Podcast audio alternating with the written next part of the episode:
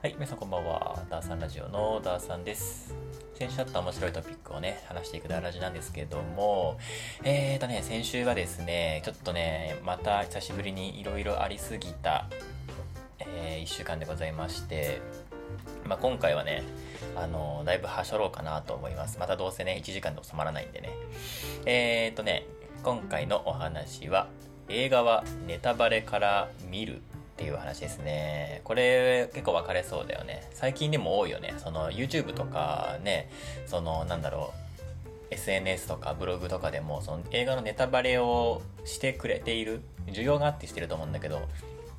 そういうなんかコンテンツ増えましたよね。で、なんか先ネタバレを見てから見に行きたいとか、まあ、映画でもあのアニメでも何でもそうだと思うんだけどっていう層が結構多いなっていうのを感じた話ですね。あとあの昨日、えーワンピースフィルムレッドを見てきたんでその辺の話と,、えーと一緒に合わせてね話そうかなと思います。んで、その次が、えーっと、中国からミサイル飛んできましたね。大事件。大事件ですね。この話は、この辺もちょっとサクッと話したいのと、えーっと、人を殺しちゃいけないんだよっていう話だね。まあ、物騒だったね、先週はね、本当に。ちょっとね、怖いなって思った話ですね。うん。と、えーっと、今までまっすぐ見てこなかったものっていうので、えーっと、今、今までちょっと触れてこなかったんだけど、統一宗教に関しての話、まあ、統一宗教の話というよりは、うん、まあ、こんなことあったねっていうくらいの話ですかね。うん、まあ、あんまり深く話すつもりはないです。そして、えーと、今回で最後かな。ストレンジャーシングスシーズン4の見どころについてのお話を後半でしていこうと思います。この他にもね、先週はいろいろあって、なんと友達と LINE をしたっていう話をね、したかったんですけども、えーっと、ま俺が友達と LINE をするなんていうのはね、よっぽどのことなんで、ね、俺の、LINE なんてほぼ使ってないし、俺の LINE のトーク画面はその友達のトークルームとあと黒猫ヤマトのトークルームの2つしかないからね。マジで。それぐらいその人との交流がないというかね LINE っていうアプリ自体を全く使わない人生なので。っていうまあそれぐらいの友達と LINE をするっていう大事件が起こった話もしたかったけど今回はしないかなと。えーっとジュエリーデザイナーのね杉村萌実さんの話で、えー自分を律する能力っていうの。これすごく今大事だよねって思ったことだったりとか。あとは日本の医療に関しての問題みたいなところ、うん、何を幸せとするか。そこでえーっとなんだろうな選択肢すら与えられなかったりみたいなね。その同じ80歳でもさピンピンしてる80歳と寝たきりの80歳がいるけどこの人は80歳だからこの治療は受けられないねっていうのがもうお医者さんの中での会議で決まってですごいピンピンしてる80歳の人が受けられるべき治療を受けられないみたいなね。そういうなんか数字だけで見ちゃってあのその人のね幸せっていうのがあのどこからがなんだろうな。の人の幸せっていうのをどう定義するかそれがどう医療にあの紐付けられるかっていう話とかもねしようかなと思ってたりとかね。あとはあと YouTube ミュージックっていうのを初めて体験したよっていうねその音楽のサブスク今までね Apple Music とかそういうの全然 Spotify とかね全くやってこなかったんだけど俺 YouTube プレミアムにずっと入ってたんだけどあの YouTube ミュージックは聞いたことなかったのよ。でその One Piece フィルムレッドであの Ado っていうねあのミュージシャンの曲を聴くのに Apple あと YouTube ミュージックっていうのを使ってみたんだけどめっちゃ便利だねあれって思った話とかね。本当にねいろんな話をしたいんだけどこの辺はちょっと全部割愛してえーっとメインの話をしていこうと思います。えーっとまず一つ、えー映画はネタバレから見るっていう話題ですね。えー、まあどうでしょう。ネタバレから見る人もいるだろうしそんなの絶対ありえないよっていう人もいるだろうし、まあ、ものによっては先にネタバレとか考察とかを見てから面白そうだなと思ったり先にもうオチとかをねもう逆にね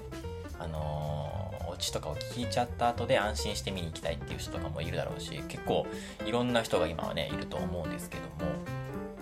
ねまあ昨日見たせっかくなんでね、ワンピースフィルムレッドの話をしますとね、ちょっと映画関連でね、えーもう朝一でね、見てきました。風切りでね、見てきたんですけども、まあこれ、もう風切りで見るなんていうのはね、もう本当に大昔のね、あの、オタクの、なんだろうな、映画好きのね、人の話だと思うんだけども、映画は、もう、映画によってね、もうこの映画館で見るとかね、あので、風切りで見るみたいな、そんなの、それが、それがもう映画を楽しむ大前提みたいなことをね、あの言われてましたけども、今はもうそんなんないんだけど、でもやっぱね、楽しみにしてた映画は封切りで見たいっていうのはあるよね。っていう感じで、そう、本当はね、ジュラシック・ワールドを見たかったんだけど、あの、すっかり忘れてて、で、先にフィルムレッドの方をね、見に行っちゃいました。でね、まあ、こんあの、一応ネタバレの感想はインスタの方に上げてるんだけど、ここではのサクッと感想を言うと、えー、まずね Ado の歌がすごい良かったですね。俺あんまり正直知らなかったんだけど「まあ、うっせぇわ」っていう曲がね有名なのとあとはねあの瀬戸さんとかがゲーム実況でやってたあのー、ジャッジアイズだったっけな。ジャッジアイズだったっけな。キムタクが如くだよね。いわゆるキムタクが如くっていうゲームの主題歌になってた曲とか、あの辺がね、あの、有名な曲なのかな？だと、その辺ぐらいぐらいしか知らないんだけど、でもね、本当に Ado の曲というか歌の映画だった。ずっと、そうだったね。すごいね、やっぱ、なんだろう、歌唱力というか表現力というか、いい歌だなーって思いながら見てた感じですね。うん、その印象が一番大きかったです。なんか、その、ストーリーとかも、ね、多分すごかったんだけど、うん、なんかそれよりも歌に浸ってた感じではありますね。で、もう一つの感想が、えっ、ー、と、映画館がね、若者でいっぱいでしたね。うん。こんなのは久しくないなと思ってね俺まあそんなに映画館でねで映画見る方ではないと思うんだけど、うん、月に1本も見ないと思うんだけどでもやっぱ基本的に映画館に行っても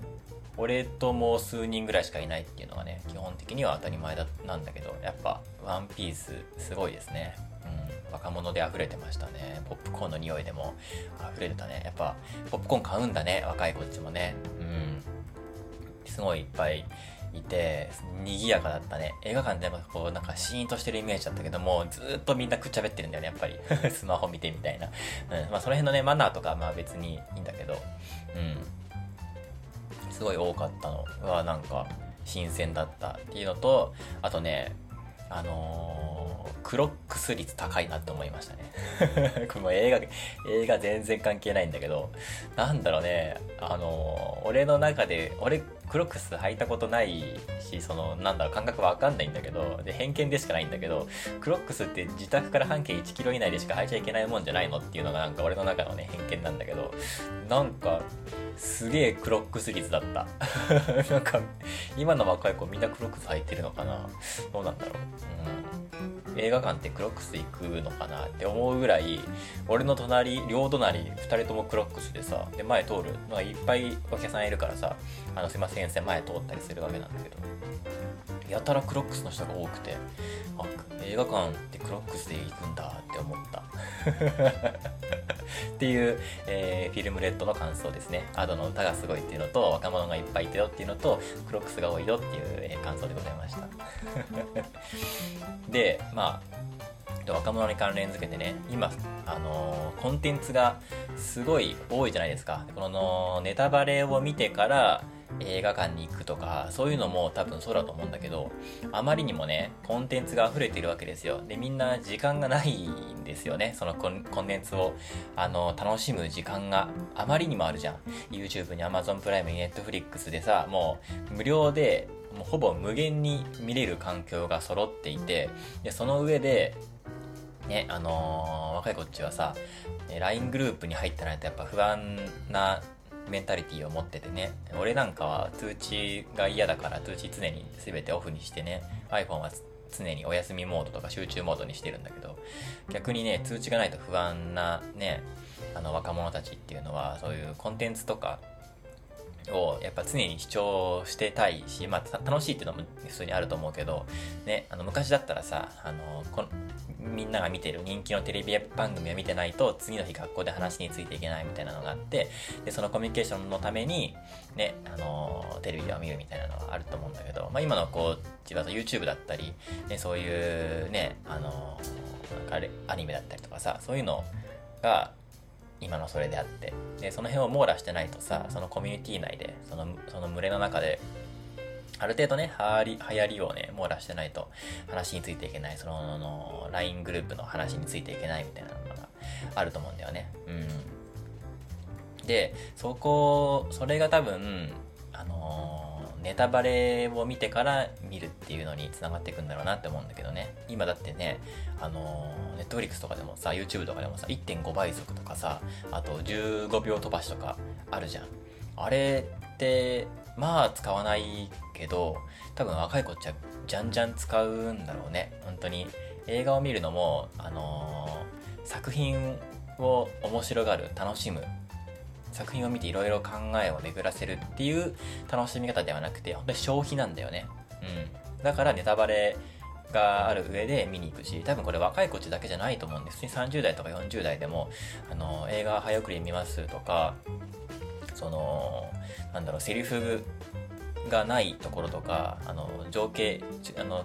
人が映ってない情景だけのシーンとかはどんどん飛ばしますみたいな。そういう人がすごい今多いらしいんだよね。うん。俺からすると考えられないんだけどそれって楽しめてないじゃんとかそのそれに携わったさ多くの人たちになんか顔向けできないよっていう変なあの考えがねあるから。多分もうこれはここまでいくと変な考えなんだろうけど。だからそれがねできないんだけどそういう見方っていうのが、えー、主流の方にもなりつつあるのかなって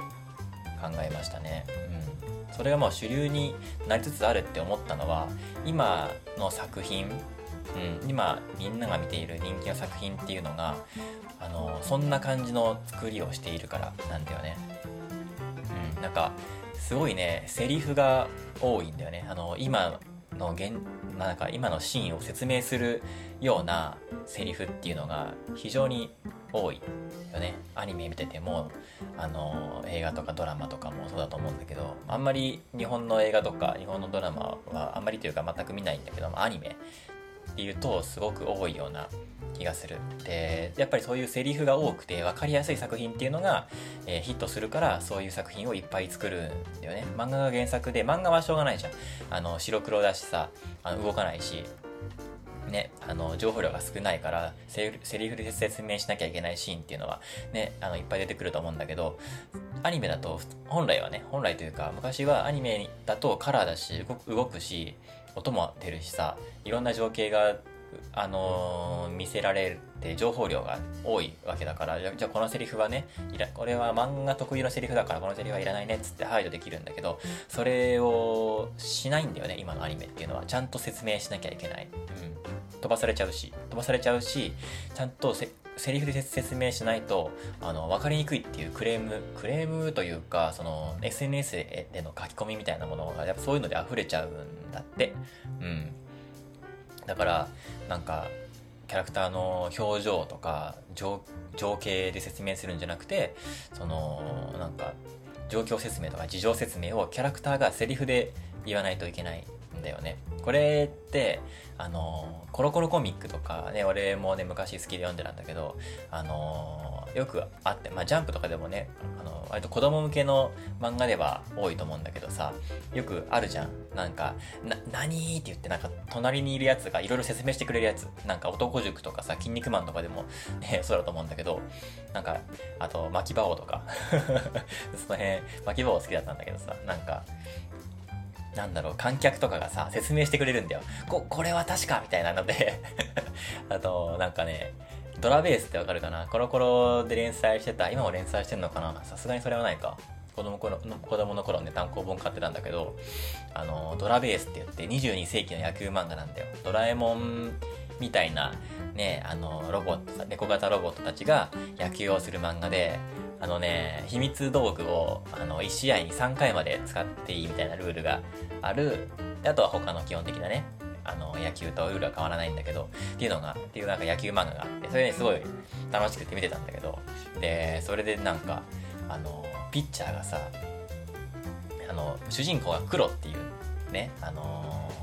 猫型ロボットなんだけどそのライバルでピッチャーのね白ってやつがいるんだよ白猫のねドラえもん猫型ロボットなんだけど白白えもん白なのかな？白えもんではないと思う。多分白だな名前は。白ででやっぱね野球漫画だからさ子供向けのあの魔球を投げるわけですよピッチャーは。でそれはねホワイトボールって言ってジグザグホワイトって W って書いてホワイトボールって言うんだけど W っていうなんか軌道ジグザグ縦にジグザグになってボールが進む魔球があってそれホワイトボールって投げるんだけどでそのホワイトボールを、あのー、黒にね攻略されて打たれちゃうようになっちゃうんだよね。それでまずいこれでは勝てないってなった時に白が編み出したのが試合の途中で編み出したのがあのワイドホワイトボールって言って WW ホワイトボールで、あのー、サイドスローにすることによって横に横にジグザグになるだよ。そう縦、縦だとさ、地面に当たっちゃうから、あのー、大きい振り幅がないんだけど、サイドスローにすることによって横に大きくジグザグになるから、とてもじゃないけど、バットが届かないのよ。で、これは打てないってなるのがあるんだけど、やっぱもう、白がさ、ボールを投げて、投げる時のさ、もう格好がさ、な、何？サイドスローだと？みたいな感じになって、で、ボールが手から離れて、で、ダブルホワイトボールがビューンってなった瞬間に、あの、もうピッチャー、あの、ボールがさ、ミットに届く前にもう全部、あの、説明が入るんだよね。これ、あれ、これ、さ、なんか少年漫画のさ、あるあるだと思うんだけど、あ、あれはみたいな。サイドスローにすることによって、ボールが横に大きくジグザグになって、これではバットが届かない、バズンみたいなさ、あるじゃん。筋肉マンとかすげえあると思うんだけどさ、ね、こ、これはみたいな。巻き場王とかでもさ、こあの、ま、なんか、カスケートが後ろからさ、走ってきて、で、巻き場王が抜かれるみたいな時に、なんか、なんだっけな、マスタングスペシャルだったっけな、新しい双方があってさ、両両手と両足、ん？あと左右の手と左右の足を同時に出すさ、マスタング双方みたいな走り方してさ、ここれはみたいな、ね、なんだっけな、モモンゴルで、モンゴルで学んだ、あれを生かしたな、どのコーナーみたいな説明がさ、観客から入るみたいなさ、そういうなんか、説明をしなきゃいけないのが少年漫画であるんだけど、それはさ、は割となんだろうな、まあそれがなんかむしろね、あの、おも、面白かったりするんだけど、でも、大真面目な作品とかで、それが今はさ、行うようになってきたんだよね。うん。わかり、わかりにくいと怒るから、視聴者が。うん。だから、その制作側が、わかりやすくすればするほど作品が面白くなくなっちゃうけど、どうしましょうって言うんだけど、制作委員会からは、いや、問題ないです。面白くなくても全然いいので、分かりやすくしてくださいっていうふうに指示を受けるんだよ。なんでかっていうと、視聴者はもう、あの、すごい幼児化しちゃってて、ね、あの、分かりにくいと怒るんだって。分かりにくいのは自分の頭が悪いからではなくて、分かりにくいのは制作者側が分かりにくいものを作るから分かりにくいんだっていう、あの、考え方に今なってきてるらしくて、で、これはもうはっきりと、あの、視聴者のわがままかとか、視聴者の幼児かっていう風にもうなっちゃってるんだけど、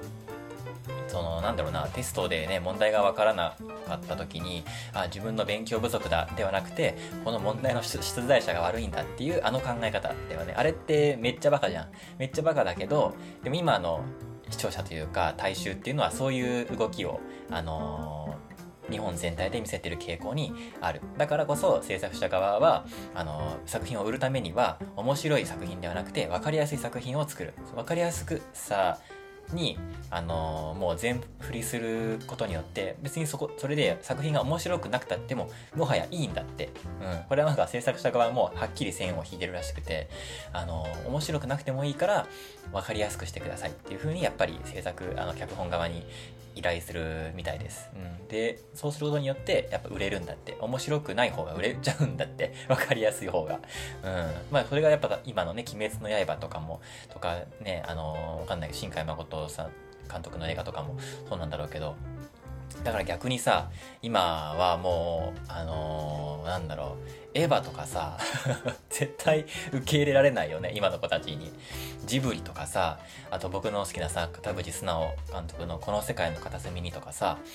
もう本当に文芸に近いようなね、ああいう映画、こういうなんか目線、目線とかセリフ回しとかさ、えー、えー、っと、俳俳優じゃないや、あの声優さんの演技だったりとか、本当に一瞬だけ映し出されるなんかシーンだったりとか、光の当たり加減だったりとか、そういうのでこっちがいろいろ考えて楽しむ、ああいう映画っていうのはもう、売れなくなっちゃうんだよね。まあ実際ね、もうジブリなんか今全然売れてないし、ね、昔はさ、映画が売れなくても DVD が、DVD 買ってもらえるからっていうっていうのが絶対あったんだけど、今ジブリがさ、めちゃくちゃグッズを出してるのは、DVD すらもう売れなくなってしまったってやつ。うん。もうオタク、オタクというか、ファンとかオタクだったら、その好きな、俺もそうなんだけど、その好きなコンテンツがあったら、そこにもうめっちゃ買うのよ。やっぱグッズとかさ、もう俺そうじゃん。T シャツ、T シャツ買うしさ、グッズ買うし、DVD ブレレイも買うし、フィギュアも買うんだけど、そういう人たちが本当にいなくなってしまった。うん。面白い作品よりも分かりやすい作品の方がもう、の方が楽しいっていう方が大衆向けになってしまって、だから今ジブリがすげえ苦しんでるんだけど、ね、分かりにくい作品っていうのは、えー、制作者側が悪いっていう、え、視聴者のわがままか幼稚かっていうのが進んだことによってそういう風にならざるを得なくなってしまったんだよね。でそれが今の作品に大きく影響しててもう主人公は無敵であってほしいってその主人公の周りの人たちはもう主人公の足を引っ張らないでほしい。そしてバッドエンドにはしないでほしいっていう視聴者たちの強い要望があってそうじゃない作品っていうのはもう見ないんだよね、うん、もう SNS で炎上する場合もあるしもう炎上すらせずにスッともう見なくなってしまうっていうのがあるんだよね。これが、まあ、幼児化というゆえんっていうのが、ね、あのー、子供の頃さ、ね、カレー大好きじゃん。カレー大好きでも、人参が入ってたらさ、嫌じゃん。人参嫌いだから。でも、大人になったら、自分でカレー作るじゃん。でも、その時にさ、嫌いな人参を入れずにカレー作るじゃん。それと一緒。もう視聴者がそうなっちゃってるんだね。そもそもそういう作品を見ない。もうあの主人公が無敵じゃないやつは見ない。そういうもう主人、あのハッピーエンドじゃない、もうすごい辛い気持ちになっちゃう作品は見ないっていう。うん。作品の中に人参がいると嫌なんだよ。だから全部いいやつにしてほしいし、全員心地いいやつ、それぞれのキャラがやっぱみんないいやつじゃないと嫌なんだよね。このキャラムカつく、この作品は好きだけどあのキャラすげえ嫌いっていうのは嫌だもう、あの、敵キャラであってもいい側面があって、そこに感情移入ができる作品じゃないと嫌だ、みたいな。そういう風に叩くんだよね。うん。で、この作品はこの作者がこう考えてね、作ってる作品、作品であるじゃなくて、この作品のこのキャラが嫌だから、制作者側なんとかしろっていう風な 炎上が起こるっていう、考えられないんだけど、でも、現に起こり得るし、それが大衆に受け入れられてしまうっていうのが、今ある苦悩としてね、あるんだろうなっていうのは、やっぱね、昨日見たワンピースの映画もやっぱ非常にわかりやすいんでね、すごい全部口で説明してくれるんだよ。実はこういうことがあって、実はこれこれこういうことがあって、でね、あの、今回の主役のね、歌っていう女の子がいて、その子は実はこういう過去があってみたいなやつが情景とかなんか表現、表現されるものではなくて全部説明してくれるんで言葉で。本当にわかりやすいんだよね。うん、まあわかりやすいまあ別にワンピースはまあね、どっちかというとまあ子供向けだからさ、ね、そういうのあっていいと思うんだけど、うん、なんだろうね、なんか寂しいなっていう気持ちになってくるよね。まあだからこそね、シン・ゴジラとかがあんなに売れたのはね、かなりね、衝撃というか、ね、あったと思うんだけど、ね。で、その、その話に関連づけて、あのー、今、まあちょっと、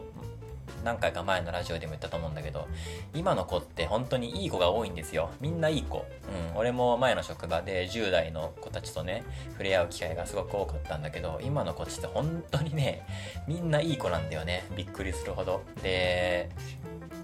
それがね、なぜ、なんでみんなこんなにいい子なのかっていうのは、いい子じゃなきゃいけなくなってしまったっていう恐怖がそこにはあってでこの世界はね本当にね恐怖でできてるらしいですよ。っていう話をしたくてね。うん。ちょっとこの映画とかコンテンツの視聴の傾向とこの今の10代はみんないい子だっていう話をちょっと関連づけたいと思うんだけどあのなんだろうなこの群れの中でさ、まあ、学校とかあのクラスの中とか LINE グループの中で目立あのその群れの中で目立ったら怖い目に遭うわけですよ。散々見てるよね大人たちの。目立ってしまったがゆえに起こったことっていうのはもう散々 SNS とかその SNS が炎上したことによってさらにニュースで取り上げられてネットニュースででどんどんどんどん火に油が注がれてすごい叩かれて人生が台無しになるっていうのはもう今の子たちはそのそういうニュースにばかり触れてきて当たり前のようにそれを知っているわけですよ。だから群れの中でも目立目立ったら怖い目に遭うっていうのはもう無意識の脳裏に焼き付いてるわけですよ。でかといってその群れの中で埋もれてしまってもいつかはぶられてしまう。つまり個性がなければ認知すらしてもらえないし個性が強すぎると叩かれるっていうそういう世界にいるのよ。つまりいい子じゃないといけないんだよね。うん。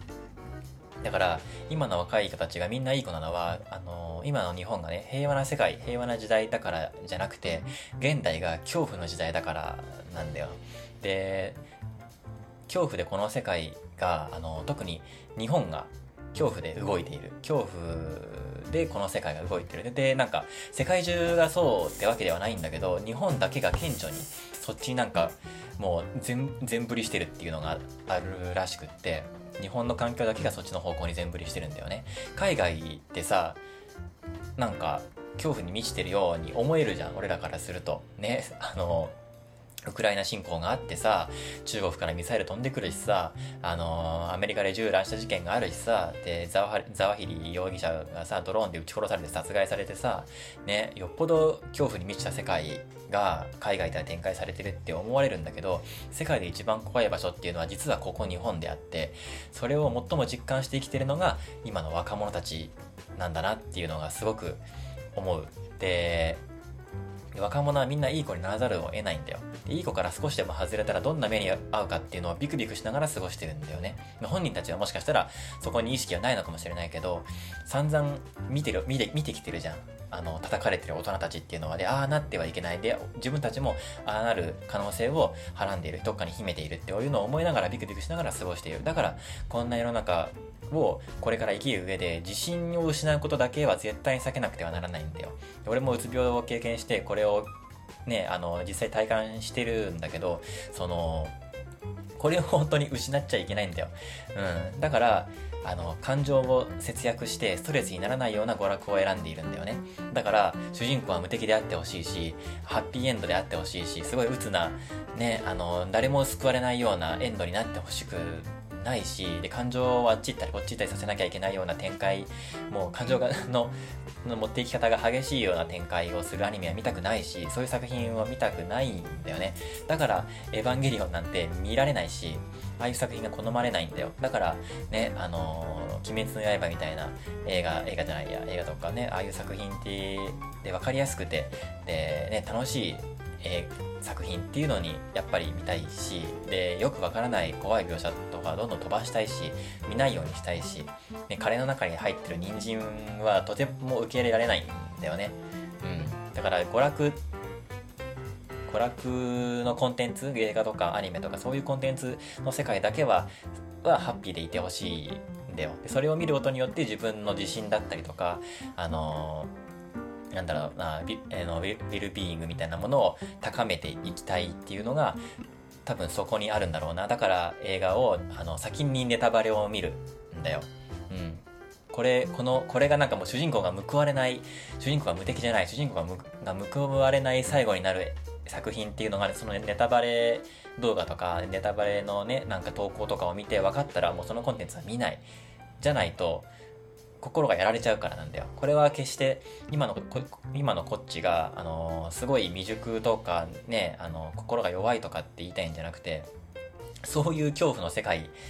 どど真ん中で生きてるからこそなんだなっていうふうに思うんだよね。だから、あの、今、好まれる作品っていうのは作品として面白くなくて全然いいから、分かりやすくて、ハッピーエンドでセリフで全部説明してくれて、で、ネタバレを見て、見てから、この作品に時間を割いてもいいかっていうのをこっちで判断ができるものじゃないと嫌なんだよね。だから、ね、あの、信者とかマニアが生まれなくてね、こういう世界だから DVD、ブルーレイが売れなくてジブリが厳しいんだなっていう、今、世界なんだなっていうので、なんとなくこう、点と点が線で結ばれたなっていうお話でございました。以上、映画はネタバレから見るっていうお話でございました。俺は見ないです。心弱いけど、あの、やっぱゼロでいきたいね。あらゆるものをもうずっと遮断してみたい。もう、ワンピースのね、103巻も買いましたけども、ネタバレがもう SNS でし放題だったからさ、YouTube、YouTube 見てもさ、もこれもう文句なんだけど、サムネイルとかでもネタバレすんなってすげえ思うんだけど、ね、俺はもうネタバレ絶対反対なんで。まあ、でもいつかね、なるんだろうね。これだけコンテンツが溢れてきていろんなものもっと見たいってなってくるとさ、ね、うん、倍速とかさ、飛ばしで見たりするように俺もなっちゃうのかな。うん。嫌だけど、時代、そういう、時代的にはそういう流れだもんね。はい。では次、中国からミサイルが飛んできたよっていう話ですね。えー、っと、まあ、これもまあ、この辺はサクッといきましょうか。もう30分経っちゃったし。えー、っとね、日本の領域から80キロのところにミサイルが落ちましたね。これは、あのー、アメリカの大統領がナンバーワンだとすると、ナンバースリーの人が、えー、っと、台湾に訪問したことがきっかけですね。で、中国はね、ご存知の通り、台湾を中国だと思ってて、で、台湾は、えっ、ー、と、独立してると思ってるっていう、もうすごい微妙な関係でして、で、アメリカ側からすると、えっ、ー、と、中国側の意見を尊重してるんだよね、一応形的には。うん。でも、ナンバー3のやつが台湾を訪問してしまったことで、中国の緊張関係がすげえことになって、もう、ね、なんだろう、とんでもない量の戦艦とかが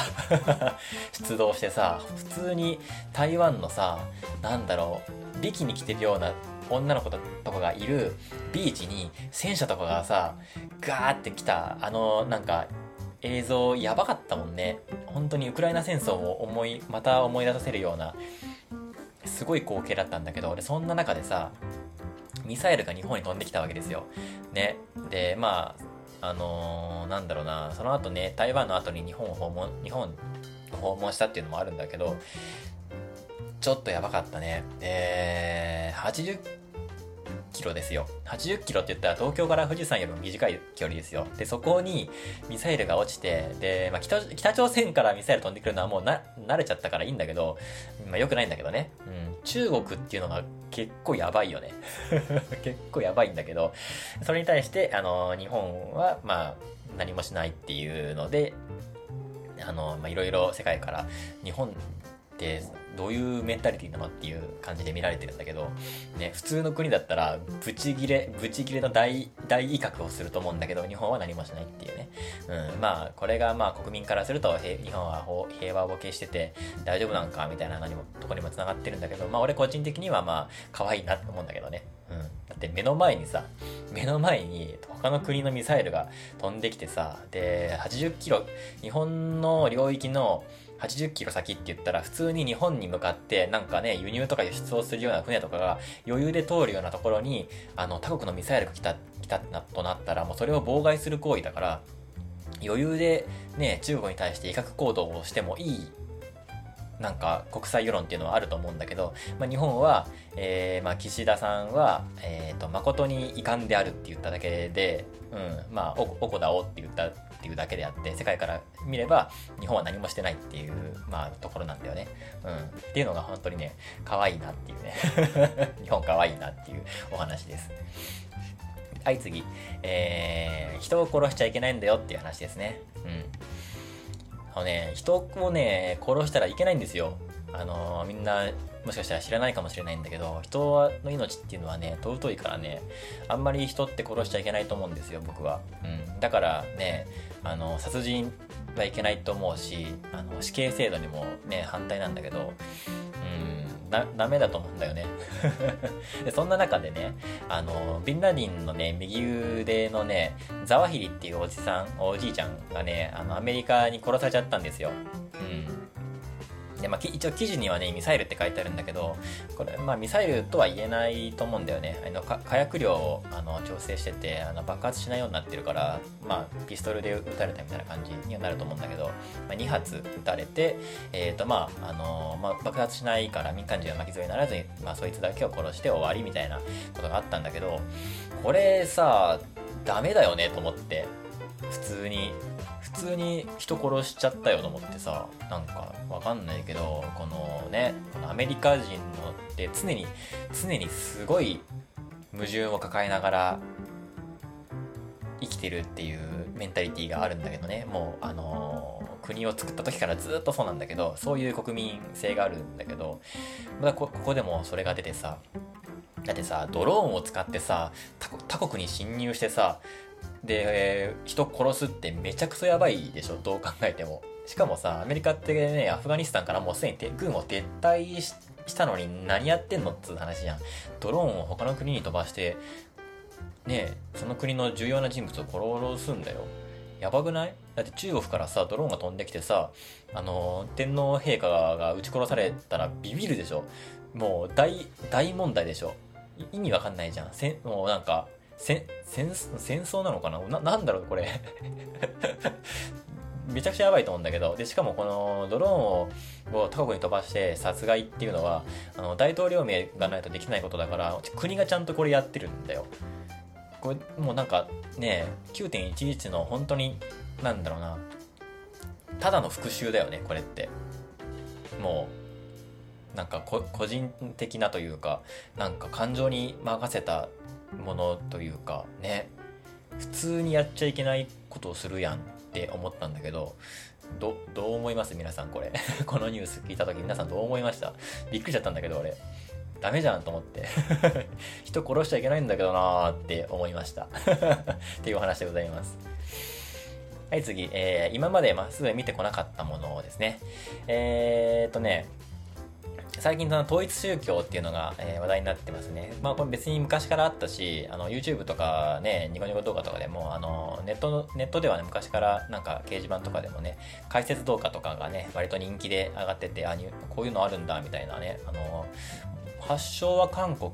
なのかな？うん。で、そこでなんかね、強制強制的に結婚させられて、なんか集団結婚みたいなやつがあってね、結婚させられてみたいなのが、で、こんな人が迷惑を被ってて、こんな犠牲者がいて、で、こんな詐欺があってみたいなのが、あのー、まあ、YouTube でもね、昔からね、あったのよ。なんか、あのゆ、ゆっくり動画解説みたいなやつで、あのー、俺もね、好きでよく見てるんだけど、ああいうのとかでよく俺も知ってたんだけど、でもやっぱりあの政界とかメディアとかでも統一宗教にいる人っていうのがいっぱいいるしなんかお金の関連もあってなんかこういうのがメディアではねすごい問題なんだけどあのメディアでは実際上がってこないんだよみたいなのがなんかミステリーとか都市伝説みたいなそういう文脈でよくあの YouTube とかの動画でね掲示板とかでこういうのとかがあったんだけどこういうなんかなんだろうなアンダーグラウンドな話っていうのは今すごいあの日本のメインニュースで挙げられてるのがすごい面白いんだよね。うん。なんか面白いっていうのはなんか笑い話とかそういう意味ではなくて興味深いっていうことなんだけどなんだろうな今まで都市伝説だったものが大真面目に今ね専門家とかがニュースで語ってるのとかがなんだろうな感慨深いというかね、いや、今までお前ら見て見ぬふりしてきたやん、みたいな。ね、でもそこにね、メスが入るっていうのは、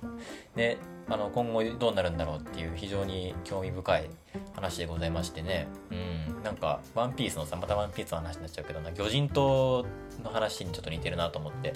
今までね、その魚人街っていうところがあってさ、そこをみんながさ、見て見ぬふりをしてきたわけですよ。魚人街っていうところがあって、で、そこでは不良たちがさ、なんか危ない薬とかを使ったりさ、いけない金儲けとかをしてたりとかして、で、ある一定のコミュニティがあって、そこでなんかね、アーロンとかが生まれてきちゃったわけなんだけど、あの、でもま国王とかもその、それを認知していながら、なんとなく、あの、見て見ぬふりをしてきた、触れないでいたのよ。危ないからね。うん。でも、それが、そのなんか国の、なんだろうな、悪い部分がすごい集まってできたその魚人街っていうのが大きく膨れ上がって、いよいよ国を乗っ取ろうとしてきてしまったっていうのが魚人島編で描かれた問題だったんだけど、まあ、それにちょっと似てるなと思ってね。うん。今今まで直視してこなかった、我々がまっすぐ見てこなかったものっていうのが、もう気づいたらすごい大きい問題になっていて、それがふとしたところでね、あの出てきてしまって露呈してふとしたきっかけで露呈してしまったものっていうのがさあのなんだろうなみんなが目の当たりにしたんだよね。みんなどっかで知ってたわけでじゃん。なんかネットで見たことあるとかさ、まあ知らない人もいたかもしれないけども知らない人とかも含めて、あ、こういうものがあったんだ、こういうものが広く、なんだろう、伝染してしまっていたのかっていうものがさ、まあ、普通にね、あの、宗教の自由はあるけど、宗教を名乗ってるだけ、宗教をただ名乗ってるだけで、実はただの、ただ犯罪してるだけの、ね、詐欺とかね、してるわけの組織なわけであってさ、それをどうすんねんっつう問題であってでそれをなんか宗教だからとかなんかよくわかんないしみたいな感じで遠のけてたものが今メインテーマとして語られてるっていうのが今このニュースがちょっと熱いねっていう話でございますはいではえー、もう最後になりますけど、20分ぐらいか。ストレンジャーシングスのシーズン4の話でございます。もう、あのー、シーズン4はね、結構長いんだよね。うん。対策というか、結構長い感じになってて、えっ、ー、とね、あ、ちょっと音流れちゃう。あ、いやいやいやいやいや音流れちゃった。えっ、ー、とね、シーズン9まであって、しかも最後のね、シーズン9がね、結構長くてさ、1時間半もあんだよ。もう映画じゃん、これ。一つのシーズンが1時間半あるっていうね、すごい長いんだけど、かなりのね、対策になっておりますよ。話もね、結構複雑になってきてね。でね、えー、簡単に説明すると、まあ、舞台はね、1986年に時代が進みましてね、えー、春休みで中学生のね、もうガキンチョだった主人公たちもみんな高校生になってますよ。で、えっ、ー、と、L はね、あのー、シーズン3の最後に能力を使い果たしてね、ゲートを閉じるときに能力を使い果たしてしまって、もうね、能力がない状態で、えー、学校に通うようになりますよ。で、まあ、あのー、当然と言ったらおかしいけどね、今いじめられ、いじめられっ子になるんだよね。うん。まあ、今まで世間を知らなかったしさ、あのー、なんだろう、そんなおしゃれとかもしてこなかったしさ、女の子らしいこともできないしね、みたいな。そういう感じだで、なんだなんだろうね、この、いじめのシーンってよくあるじゃん。なんだろう、えー、っと、あらゆる映画で学学園映画で必ずと言っていいほどあるいじめのシーン。うん。なんだろうね。あのー、いじめっ子といじめられっ子がいてその周りに人だかりがいてその人だかりっていうのはみんなで「おやれやれ」みたいな感じでヤジを飛ばすみたいな。あのシーンすごくもう年代問わずアメリカ映画とかああいう作品で見るけどあれは何だろうデフォルトなのかな。普通にあるのかな？もうアメリカで学園生活を送った人に本当に聞いてみたいんだけど、ああいうこと、ああいうことって普通に、あれがもうなんか、ザ・いじめのアメリカン、アメリカンいじめ、アメリカンいじめのテンプレートなのかな？うん。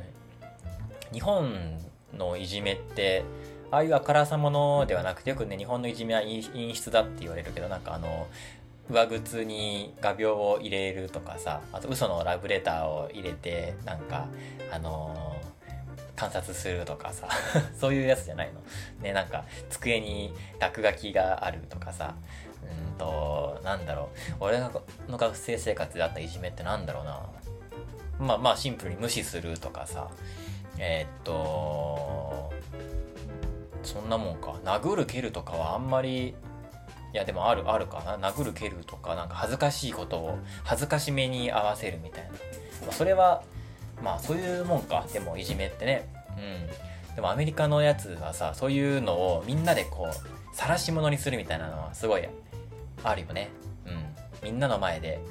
なんか恥をかかせてでいじめっ子の方がなんだろうマウントを取るみたいな。でそれを見てるみんなっていうのはなんか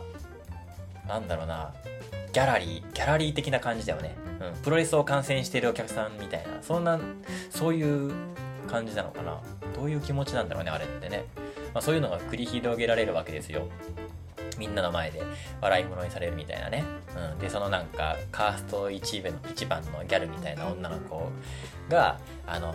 L をみんなの前で恥かかせてさ、転ばせたりとかさ、物をなんか恥ずかしい目に合わせてさ、なんかなんか難しい質問とかをして、L が答えられないような難しい質問をしたりとかしてさ、で、みんなの前で恥をかかせることによって、ななんか、優越感に浸るみたいなやつがあるんだけど、ね、すげえ嫌だね、あれ。っていう始まりがあるんだよね。そう、高校生になった L たち。で、それで春休みが訪れて、でね、舞台がね、4つに分かれるんだけど、1つはソ連。うん、もうね、寒い、寒い、寒いロシアにね、あの、ホッパー所長が捕まってるわけですよ。で前回死んだと思われてたホッパーは、えー、ソ連に拉致されてて、そこで監禁されてて、それをつか、その捕まってるホッパーを助けに行くジョイス。うん。まあ、ウィルの母ちゃんだね。あの、ジョイスたちがいて。で、二つ目が、えー、っと、研究所にね、また捕まっちゃうんで、エルが。で、まあ、能力を失うんだけどそのその施設であとまた能力を使えるようにするっていうのが目的なんだけどただねそのやっぱパパがいるんだけどねそのパパが悪いやつなんだけど結局能力を使えるようになったらまた返すって約束だったんだけど結局その約束を破るんだけどねっていうその科学施設が2つ目の場所。で、3つ目が、えー、その脳科学施設、研究所に向かって、え、ー、と、エルを助けに行くっていうマイクたち。で、4つ目が、えっ、ー、と、舞台のホーキンスだね。ホーキンスに残って事件の解決を試みるマックスたちだね。マックスっていう女の子が次の標的になっちゃうんだけど、その、そ,、まあ、そこがまあ大きいストーリーの流れかな。マックスを助ける。で、同時に、マックスを助けるために L の力が必要で L を助ける。で、それと同時に、あのー、ホッパー所長も助けるっていうね、上司たちが。っていう話になっております。で、結構ね、あのー、話が複雑になってるので、しっかり見ないといけない。もう倍速とかね、飛ばしながら見たらダメですよ、これは。ちゃんと見なきゃいけないです。で、ホーキンスで、起こる事件っていうのが、えー、回避的な連続殺人事件ですね。うん。一番初めがね、あのー、バスケ部の首相のね、陽キャがいるんですよ。こいつすげえ嫌いなんだけど、俺。この陽キャのね、恋人のね、チアリーダーがいるんですよ。これがもう本当になんか、まさしくテンプレート的なね、うん、テンプレやんって感じなんだけど、バスケ部のキャプテンと付き合ってるチアリーダーの可愛い子みたいなね。うん、もう王道だよね。野球、日本で言うと野球部のマネージャーみたいな感じですよ。で、この女の子が、あの、幻覚とか幻聴とかにすごい悩んでて、で、まあ、彼氏のね、あの、陽キャの、もう名前もわかんないけど、この陽キャにも言えないわけですよ。うん。で、どうしようどうしようってなってる中で、えー、っと、なんだっけ、D&D、ダンジョンズドラゴンっていうね、D&D っていうのがあって、その、主人公のね、マイクたちが昔からね、地下室で遊んでたね、ボードゲームですよ。で、そのボードゲームを未だにやってる高校生たちのクラブがあって、オタオタククラブですよ、ただの。で、D&D 部の主将の、あの、エディってやつがいるんだよね。このエディの話を今日したい。うん。これがね、あの、シーズン4の見どころです。エディ。このエディに相談するんだよ。エディは、あの、まあ、ね、アメリカの高校ですから、そりゃあね、あの、いけない薬とかはね、普通にあるわけで。日本の不良とはわけが違うからね。うん。ドラッグとか、ドラッグとかね、あの、ピストルとか普通にあるわけですよ。で、あの、そいつにね、エディに相談するのよ。で、ドラッグを、えっ、ー、と、売ってくれって言って。で、エディはびっくりするのよ。で、なんか、ね、ドッキリかなんかだと思うんだけど、まあ、話を聞くと、うんじゃあ分かったって言って、で、エリーが家に連れてって、で、じゃあ薬売るよって言って君にしょうがないからっつって。で、でそこで怪奇現象が起こっちゃうんだよね。急にね、あの、そのチアリーダーの女の子が宙に浮いて、で、全身がボキボキに骨が折られて、目玉が潰されて、ね、ドサってなって。で、もうエディはびっくりして、わーって自宅を後にして逃げるんだよね。で、もう民衆たちはさ、もうエディがやったってなって、もうエディって、そのもう、なんだろうな、ちょっと、オタクでキモい感じなキャラクターだからさ、みんな怪しがって、エディが犯人だって言って、エディがチアリーダーの女の子を殺したんだって言って、もう街全体で捜索が始まっちゃうんだよ。で、それをさらに火をつけたのが、その陽キャ彼氏の陽キャもう彼女がさ、エディに殺されたってもう思ってるから、あの、あの野郎許せねえみたいな感じになってるわけですよ。で、あの、あの陽キャがさ、スピーチをすんのよ。みんなの前でね。あの、警察たちはさ、あの、今、あの、エディが犯人だとは決めつけてないから、警察たちも今、ホッパー所長がさ、いないからさ、大変なわけですよ。で、なんとか、あの、一つ一つ、証拠を見つけて犯人を追い詰めるって言ってるんだけど、もう住民たちは、そのエ、エディが犯人だって思い込んでるから、もう早くエディを捜索して捕まえてくれってもう、殺人鬼が野放しになってるなんて考えられないみたいな、まあそういう、そういうのもわかるけどさ、もう勝手に決めつけちゃってるわけですよ。そこにね、急にね、バスケ部の連中が現れて、ね、その会場というか、説明してるところに現れて、で、マイク、警察官のね、今の所長のマイクをね、ぶんどって、その陽キャがね、みんなの前でね、スピーチをするんですよ。なんか聖教のね、聖聖教じゃない聖書のね、なんか一節とかを引用しながらさ、なんかみんなの同情にね、なんか訴えかけるようなスピーチをするわけですよ。なんか、なんだっけな、なんか聖書のなんか一節を引用しながらさ、善の心でもって悪を倒せみたいなことを演説するんだよ。このなんかアメリカのプレゼン文化みたいなやつあるじゃん。アメリカ人ってプレゼンうまいじゃん。なんかね、演説みたいなやつがあって、そのその演説演説の出来で民衆の心が左右されるっていうので、があってさ、それがすごい重要なわけであってさ、ね、なんか、この間、 Kevin's English Room でさ、あのアメリカの小学校のなんか、カバンの中、日本でいうランドセルの中を再現してみたみたいな動画で、あの、インデックスカードっていうのがあって、これ日本では絶対見ない、ね、インデックスカードっていうのがあって、これはみんなの前で発表するときに、あの、このメモ、このインデックスカードっていうのに、このね、喋ることの内容をメモしてあって、それを見ながら、え、ー、と、演説をするっていうね、プレゼンをするっていうのがあって、でこのインデックスカード、インデックスカードっていうのは常にみんな持ち歩いてるんだっていうのがね、あの、言ってて。いや、だからみんなね、あの小学生の頃からこんなプレゼントがしてりゃ、そりゃスティーブ・ジョブズみたいなやつ生まれるわな、みたいなね、話があったんだけど、日本ではないじゃん。みんなの前で喋るっていうのは本当にすごい特別な場合のみだけど、ね、あのー、この L とかもさ、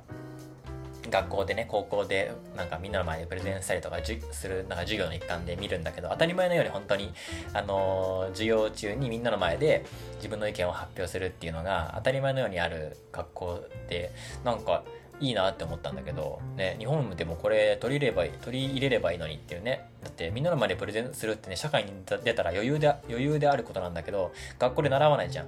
ね。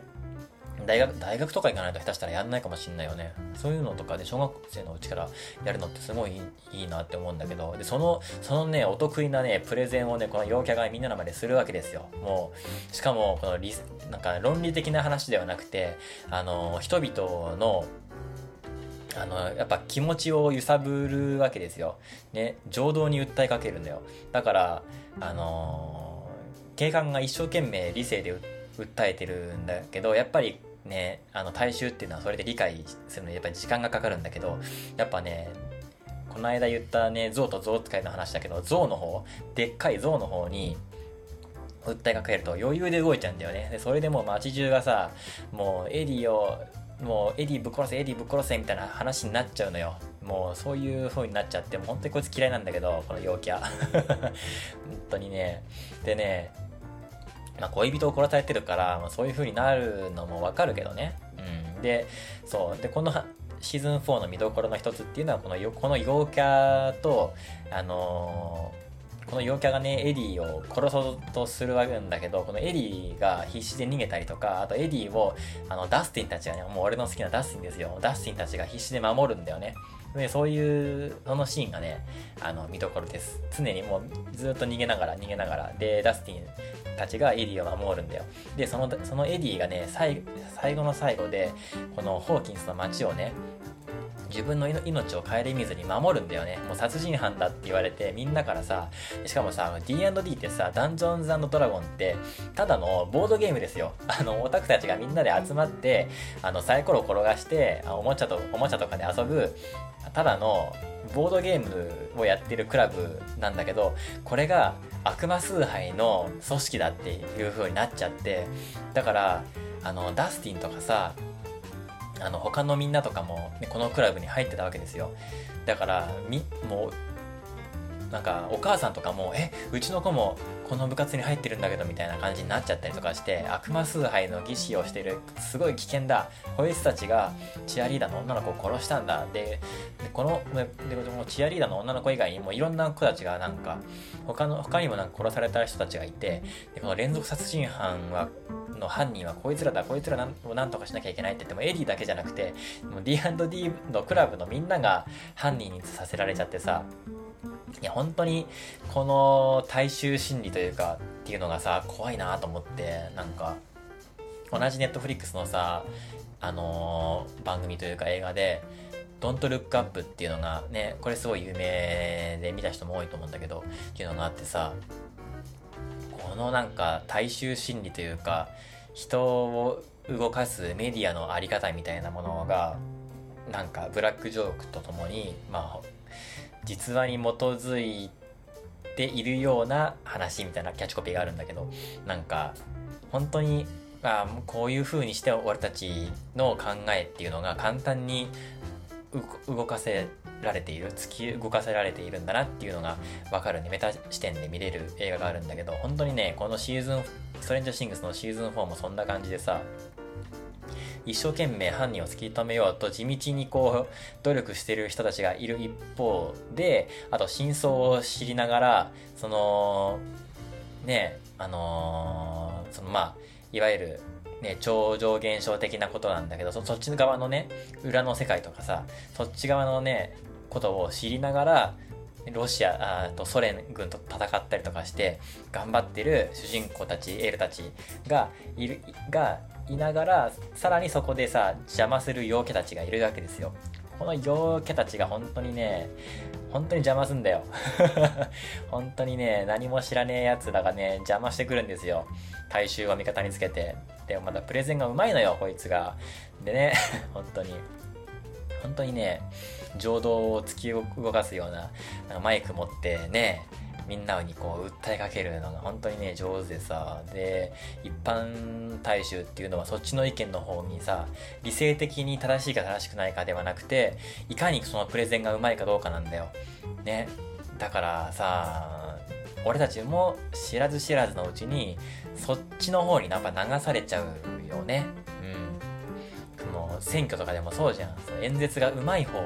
うん、正しいことを言っているとか間違ったことを言っているとかなんかそういうことじゃなくていかにプレゼンがうまいかどうかいかにあのいろんな場所で演説をしてる回数が多いとかあのなんか選挙カーをいっぱい出した方がいいとかさ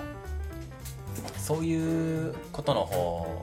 にやっぱり俺たちっていうのが動かされてしまうからだからいかにしてこの自分の中での理性というかさななんだろうな。自分を律するかん律するなんかコントロールする。自分をコントロールする力律する力律している力っていうのがどれだけ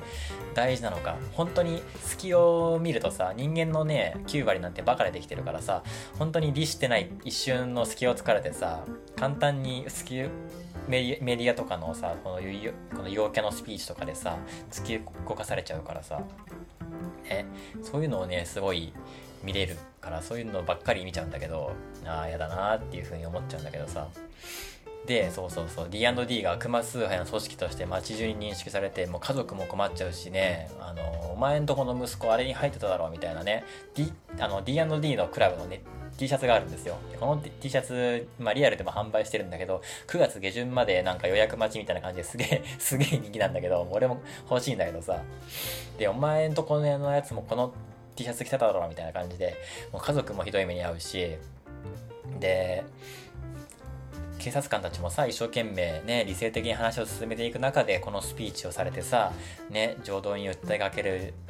本当はダメなんだよこういうのやっちゃ。でで街中に大きな影響が与えてもう本当に信仰の妨げになっちゃうわけですよ。ね。まあやっぱ大衆はね理解が簡単な像の方にね、象使いよりもね、象の方に動かされてしまうわけですよ。で、で、連続殺人犯だと思われていたエディが最後の最後で命を顧みずにホーキンスの街を救うんだよ。あの、メタリカをね、弾き鳴らすんですよ、ギターで。あの、音でね、敵をおびき寄せて、それで問題を解決するんだけど、それでね、おとりになるんだよね、自らね。で、メタリカを弾きながらさ、おとりになってでバ、で、バケモンに食われて死んじゃうんだよ。もうね、なんとも言えない、本当に。これが本当にね、名シーンとしてね、YouTube とかとか SNS でいろんな動画に上がってても、エディみんな 好きなんだよ、視聴者は。本当にね、エディがね、かっこよすぎたんだよな、シーズン4。シーズン4で登場する人物なんだけど、マジでね、死んでほしくなかったね。エディとね、ダスティンがまた仲良くなってさ、ね、俺たちすげえみたいな感じで、ちゃんとおびき寄せて任務成功したぞみたいな。で、もう一押し必要だってなって、よし、じゃあ俺が行くってなってね、そこでもう食われちゃうんだよな。残念なんだよ。ダメだ。俺の中ではあれはバッドエンドなんだよ。うん、で、まあ、最後はね、あのー、もう本当に、ホーキンスが裏の世界にね、裏側の世界ににもう侵略されて終わってシーズン5に続くみたいな感じになるんだけど、もうシーズン5は同等だと思うよ。うん。っていう感じで、えー、っと、ストレンジシングスのシーズン4のお話でございました。まあ今日はね、映画はネタバレから見るっていう話で、ネタバレから見ない派と見る派といると思うんですけども、そこにはね、今の子供たちの現状っていうのがありますよっていうお話を大きくしてきました。それではまた次回のラジオでお会いしましょう。バイバイ。Bye.